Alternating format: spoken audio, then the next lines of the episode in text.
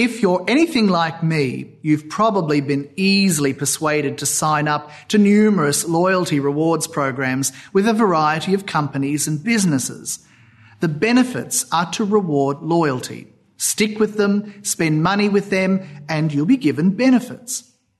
Sometimes we can think of the Christian life a little like a loyalty program. Sign up, stick with the church, attend Mass every so often, perhaps give to the collections and maybe even participate in a ministry, and you will be rewarded. Firstly, one thing we learn from today's scriptures is that we cannot earn, merit, or achieve salvation. Redemption in Jesus Christ is the supreme free gift that we are called to receive in faith. As the letter to the Hebrews instructs us, we must never let go of the faith that we have professed. That's not to say that believing in and following Jesus is a passive reality.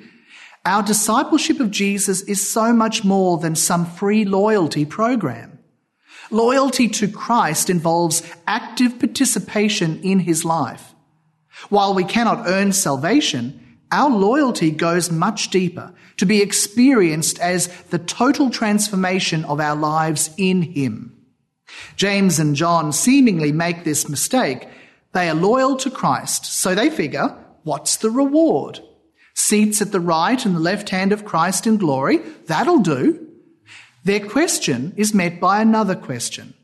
They ask if they can reign with him. Jesus asks if they can sacrifice all and suffer with him.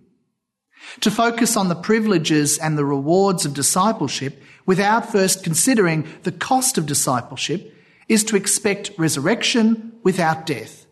We want the beautiful garden without getting our hands dirty. We want the divine life without the limitations of the earth. We want power without weakness and surrender. That's not the supreme high priest we have in Christ. We have a Saviour who has experienced all that we do, suffered all that we do, felt all that we do without the failure of sin. The first must be the slave, not to be served, but to serve. Not an easy task, never really easy, but we have the support and the company of our Lord, who walks that journey with us time and time again.